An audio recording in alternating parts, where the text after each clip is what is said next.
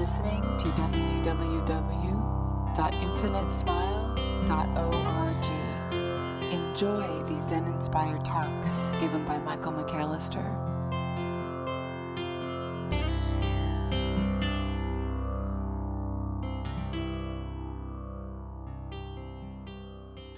The springtime has brought some uh, allergies to my face, so if uh, please forgive if I go into a sneezing attack, don't don't uh, let it bother you too much.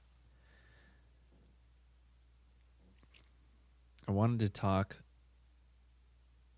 tonight about how in Buddhism we, we talk about the three marks of existence, the three things that kind of identify our existence as human beings, our existences as human beings. They're fairly simple. The first one is that there is suffering. This is a fundamental reality of our world. There is suffering. That things are temporary, or that there is impermanence. And then lastly, that there is no self. So I'll break these things down kind of uh, simply as best I can. They're very, very simple, especially if we look at the first two if we look at our first mark of existence, that uh, life is suffering, it's very rare that you get someone on a spiritual path or they find themselves arising in the world as a spiritual seeker unless something's wrong, unless there's a little bit that's tweaked, that there's some degree of uh, uh, suffering in their lives a degree of pain that isn't just superficial, but it's some deep longing that's pulling. And this deep longing we can oftentimes just look at as kind of uh, uh, being the universe reminding itself through us that there is work to do, that there is expansion to be met with. Similarly, we can look at the fact that suffering will always, always exist as long as we feel separate from everything. As long as we feel separate from everything, our existence is really about crashing into stuff and stuff crashing into us and us wanting to fend that stuff away or go after the stuff we think is going to help us. That pretty much defines suffering. We also call that, in, again, in Buddhism, the wheel of samsara. That in all cases, we are just perpetually on this cycle of birth and death. Stuff arises and we go after it, or stuff arises and we try to push it away. That said, we're very lucky when we recognize that in addition to the fact that there is suffering, everything, including the suffering, is temporary. Temporary or the temporary nature of all things or impermanence we can also see is very simply we can we can relate just like we can with suffering. It's like yeah okay I, I suffering and that's that's real. Even when i feel super happy even when i feel like my life is going just perfectly exactly the way i want it i'm almost complete. If i could just get those curtains hung in that window just you know whatever it happens to be I'm almost complete. The universe has this great way of pulling the rug right out from under us, throwing us an illness, offering us the passing of someone or something.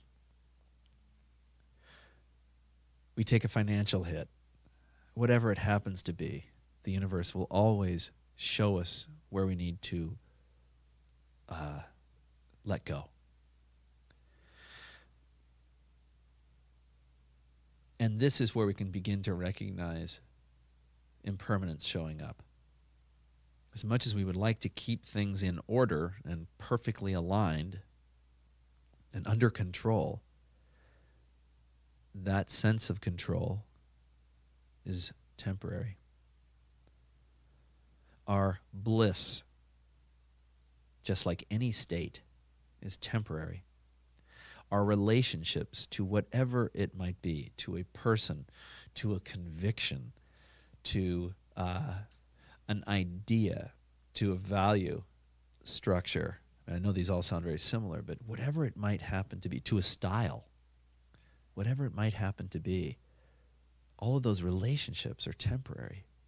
Any state that we might ha- that we might have in meditation that is brought up through a stillness practice, it arises and then it fades away. And so often in spiritual work, we'll find that people will, uh, you know, f- have this unquantify- un- unquantifiably, that's a great word, unquantifiably rich, powerful experience. And it will last for days, weeks, months, and then boom, stop. And it's like, uh, I got to get that back. All states are temporary. Our bliss is temporary. But then once again, so too is our suffering. Anything that comes up is a temporary state. What goes up must come down. It's my favorite song, Blood, Sweat, and Tears, when I was a little kid. I absolutely loved it. And I loved how the Muppets would do it on Sesame Street. They'd sing it. I just thought that was the coolest thing. And I thought it was a very, very powerful idea, even as a five year old. No matter what I threw up in the air, it wasn't going to stay up there, it was going to come down. No matter how badly I skinned my knee, it wasn't going to be in pain forever. There would be a time when it would come back around, back to normalcy. And whatever normalcy was there, whatever that if that was up, it was going to come down. That there was this surfing in the world that needed to take place in order for any degree of sanity to be there. So these first two are pretty simple that there is suffering and that there is impermanence. And then the kicker, the one that most of this work centers around, is this idea of no self, especially as we get into the advanced stages of work, of practice. We carry around this sense of me ness in the world.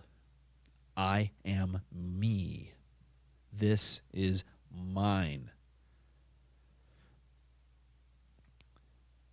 So, how do we articulate this no self? Uh, I think it's not so simple, it's experiential.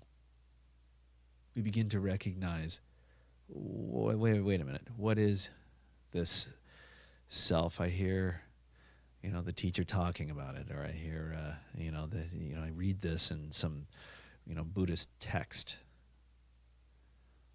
And if it's not Buddhist, it's any other wisdom tradition because they all take us right in the same direction.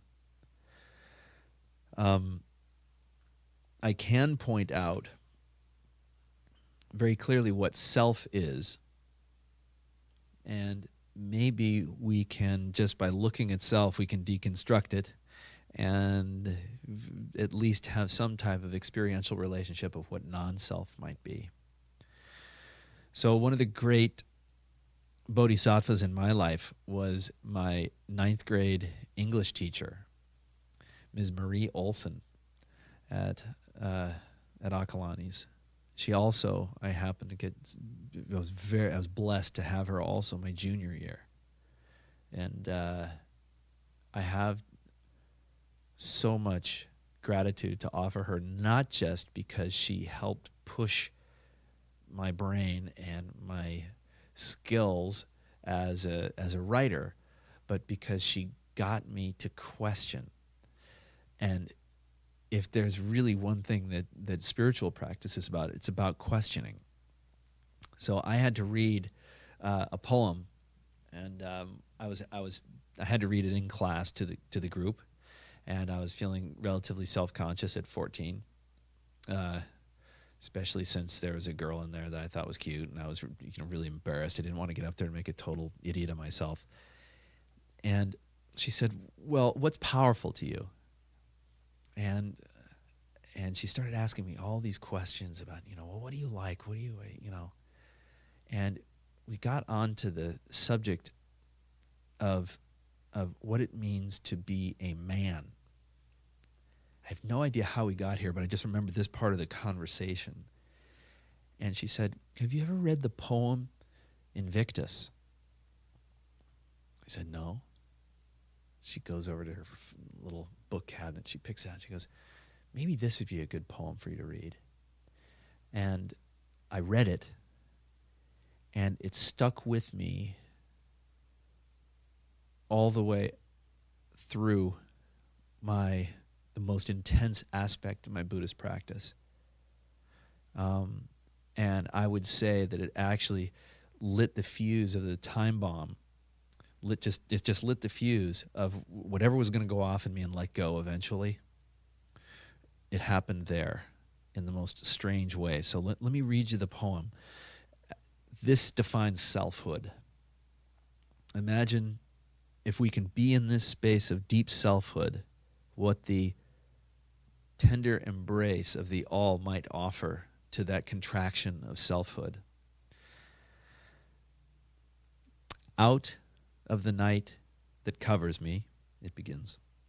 Out of the night that covers me, black as the pit from pole to pole, I thank whatever gods may be for my unconquerable soul.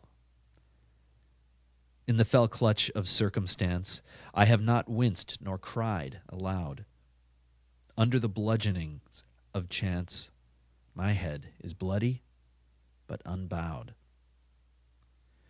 Beyond this place of wrath and tears looms but the horror of the shade, and yet the menace of the years finds and shall find me unafraid.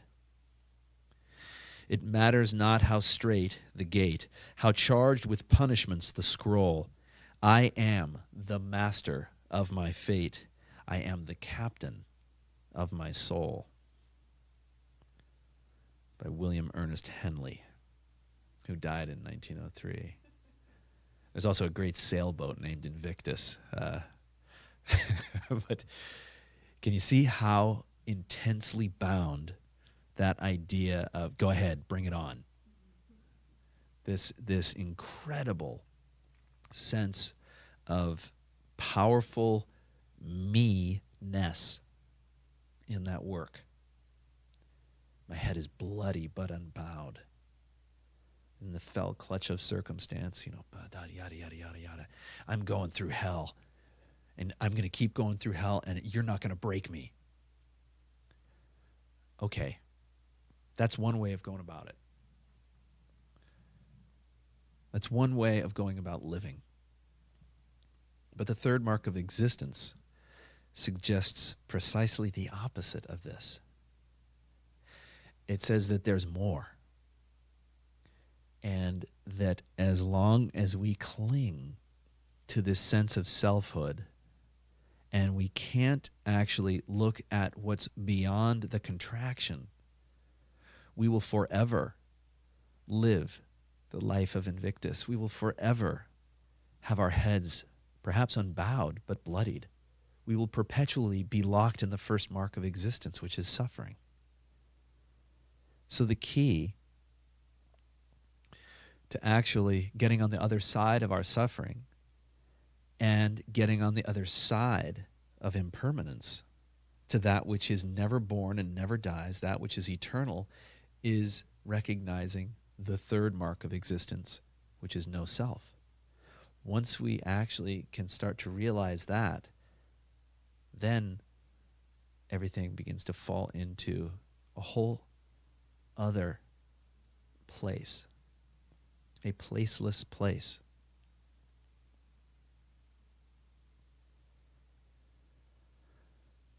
So, at the risk of giving any of us here too much to grab onto, we remember Dogen's comment that we study this self. We study that in us, which is ready to just take on whatever punishment comes our way with an unbowed sense of pride sense of my soul, my experience, me, mine, I, all of that stuff. Instead of just the I am me, instead of just am, we hang on to the me and the I. We hang on to the me and the mine instead of just the verb to be, instead of just being. And that happens the minute we start to study the self. When we study the self, we forget the self. And when we forget the self, we are enlightened by all things, says Dogen. This is because we start to recognize that this self is a concept that we have built over years and years and years and years of time. What is the self? It's nothing other than a series of relationships it's a relationship that the mind has with its self. It's a relationship that the body has with its with its self. It's a relationship that the body has with mind and heart. And I mean, it's just this contained series of relationships that are totally in flux. Just like if we were to ask, what is the ocean? Is it waves? Yeah. Is it all the stuff that's in the ocean? Yeah. Is it the foam that arises out of the crashing of a wave that's no longer part of the? Well, yeah. Is it currents? Yeah. Is it recognize this? It's it's not just one thing. It's a series of stuff that's constantly in flow, just like we are. We are temporary. And in the recognition of that temporariness, and in the meeting of that temporariness, that impermanence, in the meeting of our suffering, fully, with our full mind and our full heart, we start seeing that this concept we have of self begins to take on a whole new form. And that new form is totally liberating. It helps us see, actually, what's beyond the contraction it helps us see that we are no longer the master of our fates, nor are we the captains of our souls. We are merely and miraculously wildly vast expressions of the infinite at every single moment. And the minute we can meet that consciously, the minute we can meet that consciously, we are enlightened by all things and all things are enlightened by us.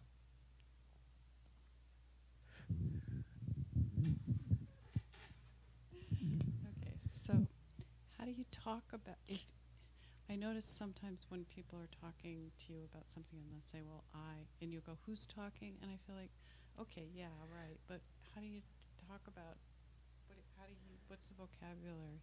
Yeah when I push someone that way, mm-hmm. it's usually because just in in the teaching role, I'm watching them make a habitual move that I want to try to break them from. So that's just pedagogy. I wouldn't say that to everybody. But there are some people who as students or whatever you want to you know, as students, they keep coming at me with the same the same vibe coming from the same space. And what I really want to try to do is relentlessly chip away at that very uh, habitual inertia. I want to I want to knock that I want to knock that stone off its track as best I can. So when the mind gets stopped, there's a brief moment, a brief opportunity, a brief potential glimpse of rarely works. you know, but right, right. But that deer in the headlights, that that literally, it's such a great expression. The deer in the headlights of, oh crap, you know. But it's prior to the even crap part of that phrase. It's just, uh, that right there is no self. Mind is not related in that experience. There's not there's not a calculation or an evaluation or a judgment that's going on. It's just right? Mm-hmm. And so when I extend that to someone, it's usually to try to put the light right just right on them. Say, "Excuse me?"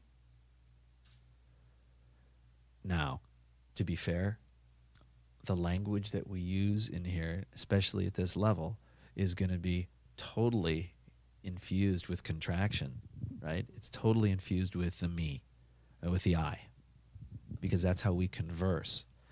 But as we literally advance, if you will, on this path, it can become much more quiet. And you yourself have tasted that on retreat. We didn't need to say anything.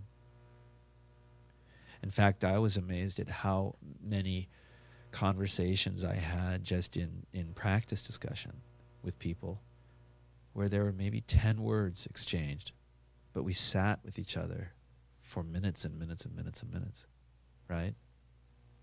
So that we begin to communicate from a very selfless place. We communicate from, consciously, from the depth of the infinite. And that can be said with our eyes as well as our bodies and our mouths, right? It just shifts gears a little bit. Uh, that said, I welcome, and it's it's humbling to me to even be sitting on this cushion and to have this conversation with you or anybody else. So, who was it that I was asking me this question?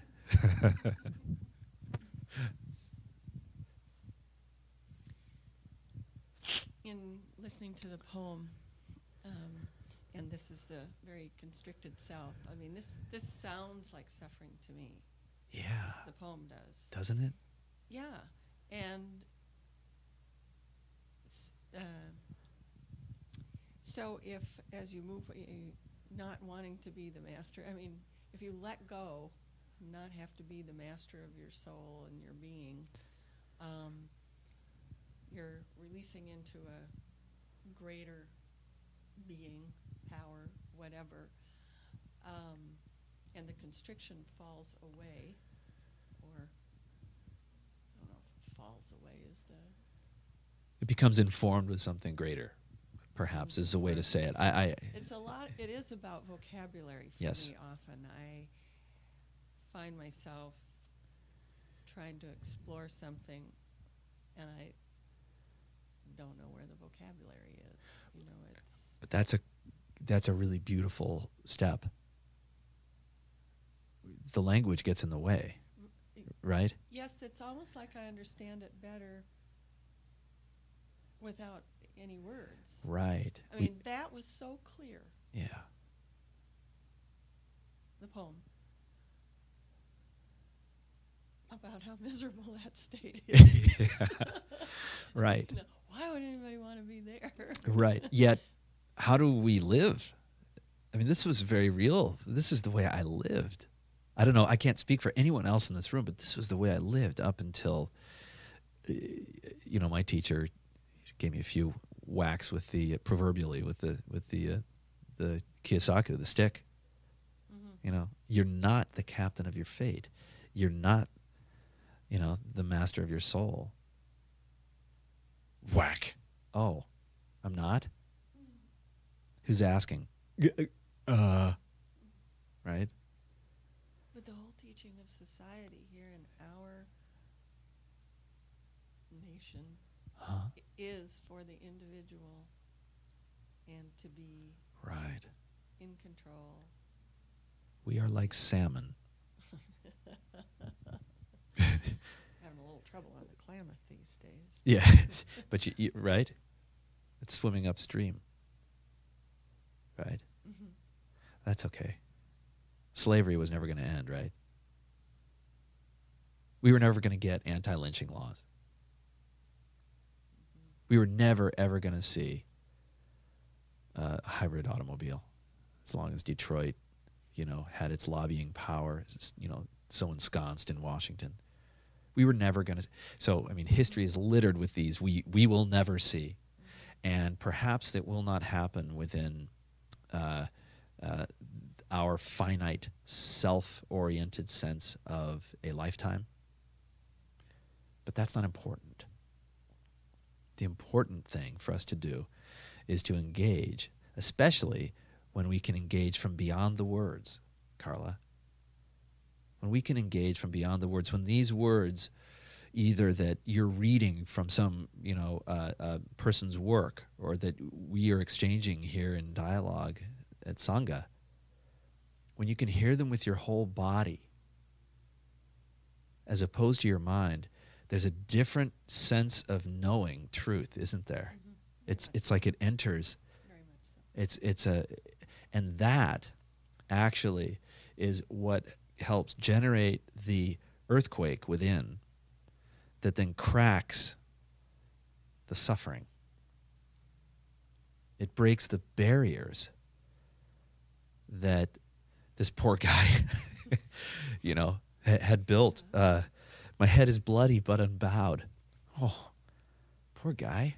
Exactly. Yeah, poor guy. And I say Oh, poor guy, not that it's not that. Black and in the Yeah. shade. And guess Never out in the light. never in the light. And he is not separate from us. Invictus is an aspect of us. Each of us has this quality. Oh. Yeah. So it's not outside.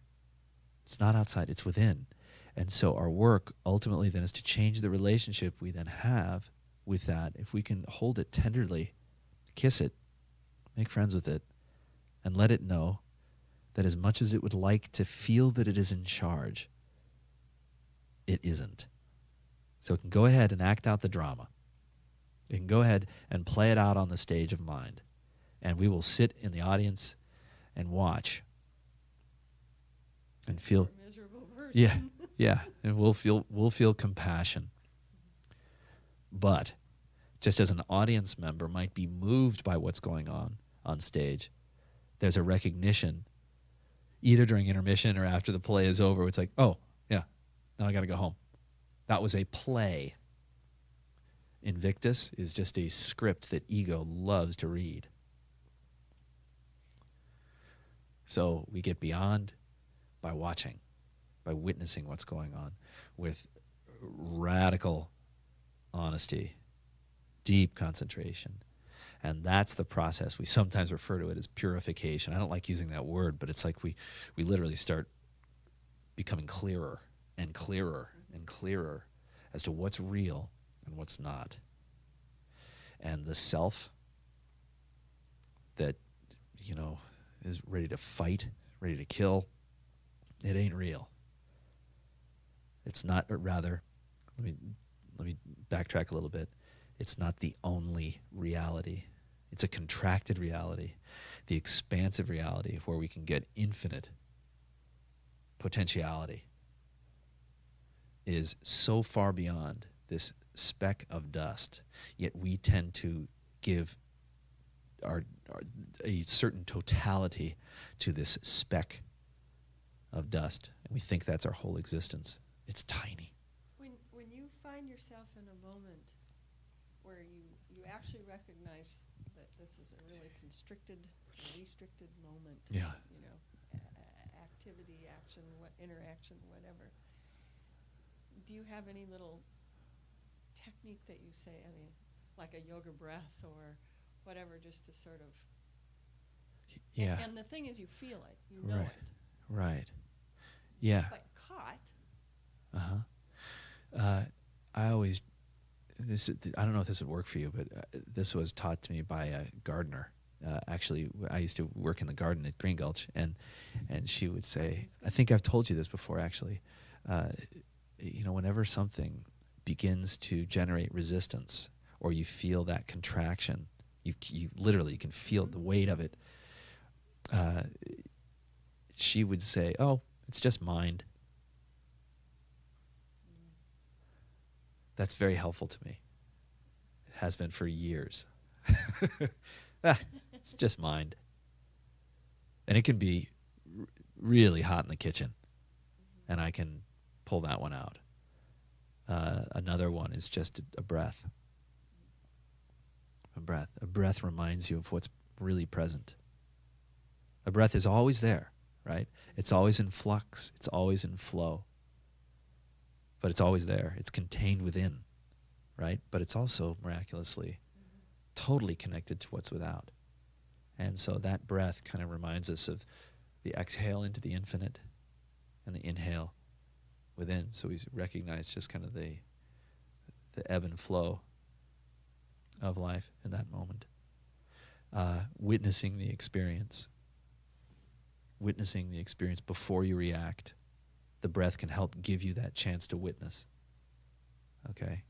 Feel it first, then engage.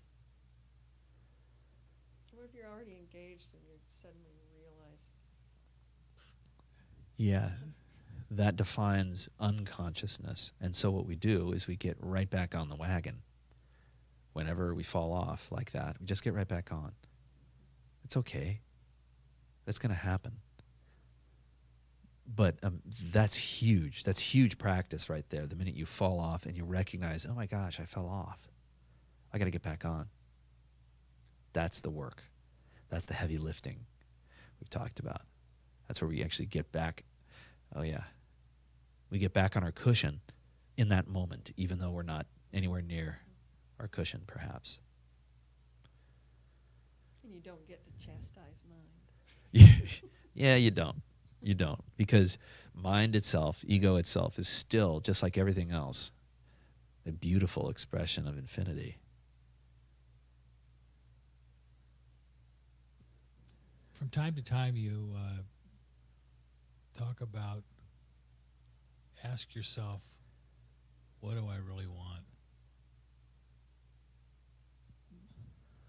So who's asking? Exactly. That's it. Who's asking? I'm not trying to be flip here. Who's asking? As you start to uncover that the depths of that question, what do you really, really, really, really, really want? What happens is usually you arrive, it may take a while, but usually you arrive at nothing. I don't need anything. I don't need anything. I isn't even there, right? And so when I ask the, I hate to let the cat out of the bag. This may have screwed up the whole teaching here, but uh, but as we keep plumbing that question, what do I really, really, really want? As you keep plumbing that, you'll keep hitting a brick wall.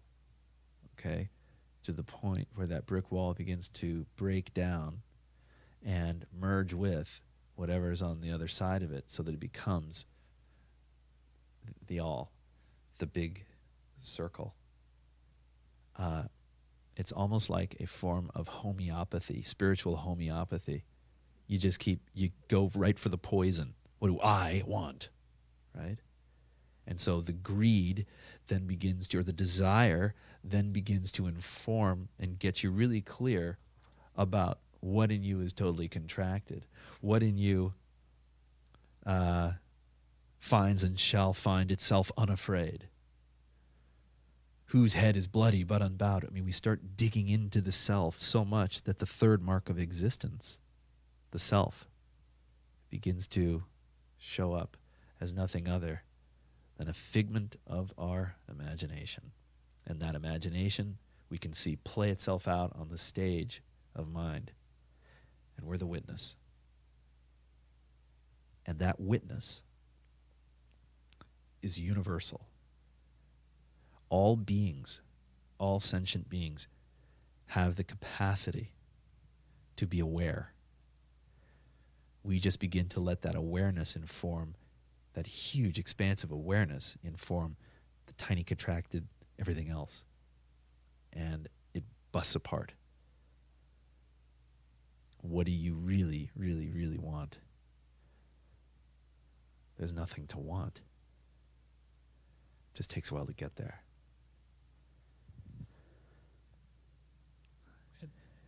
And from a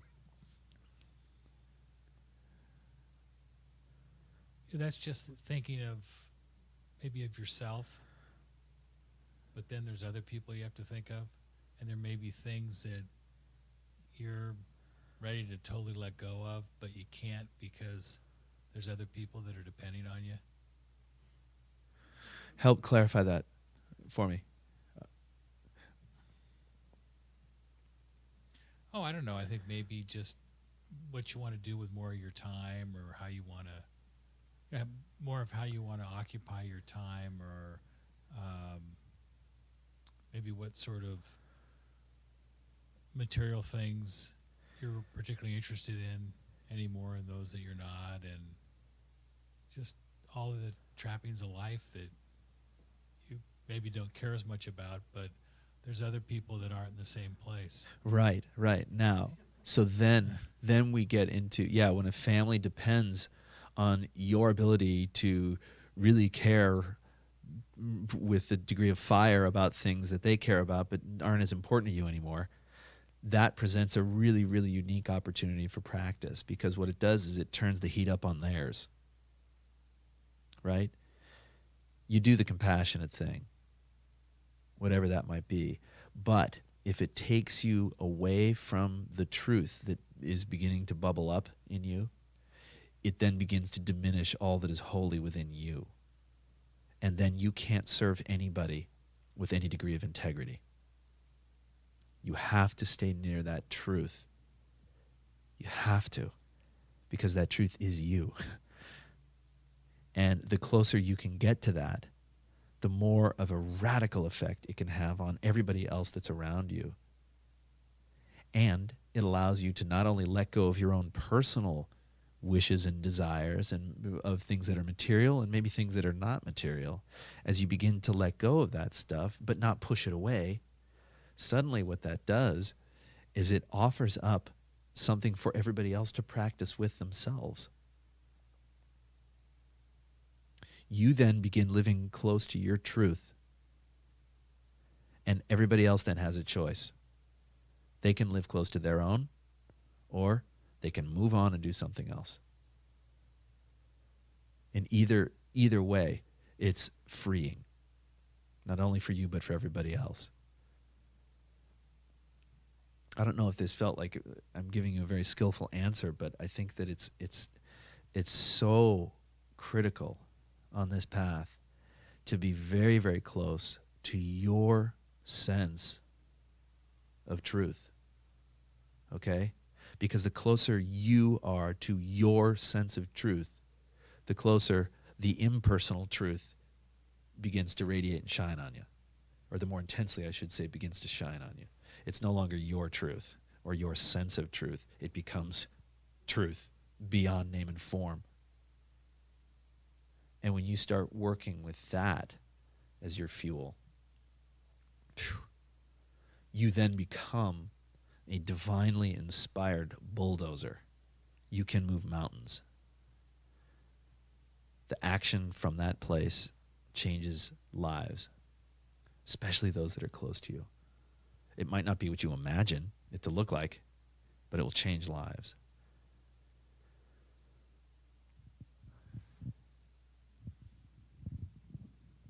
I'm a little late. Otherwise, I'd say go for it. But uh, I got to get home to my my wife and dog. Thank you guys so much for coming.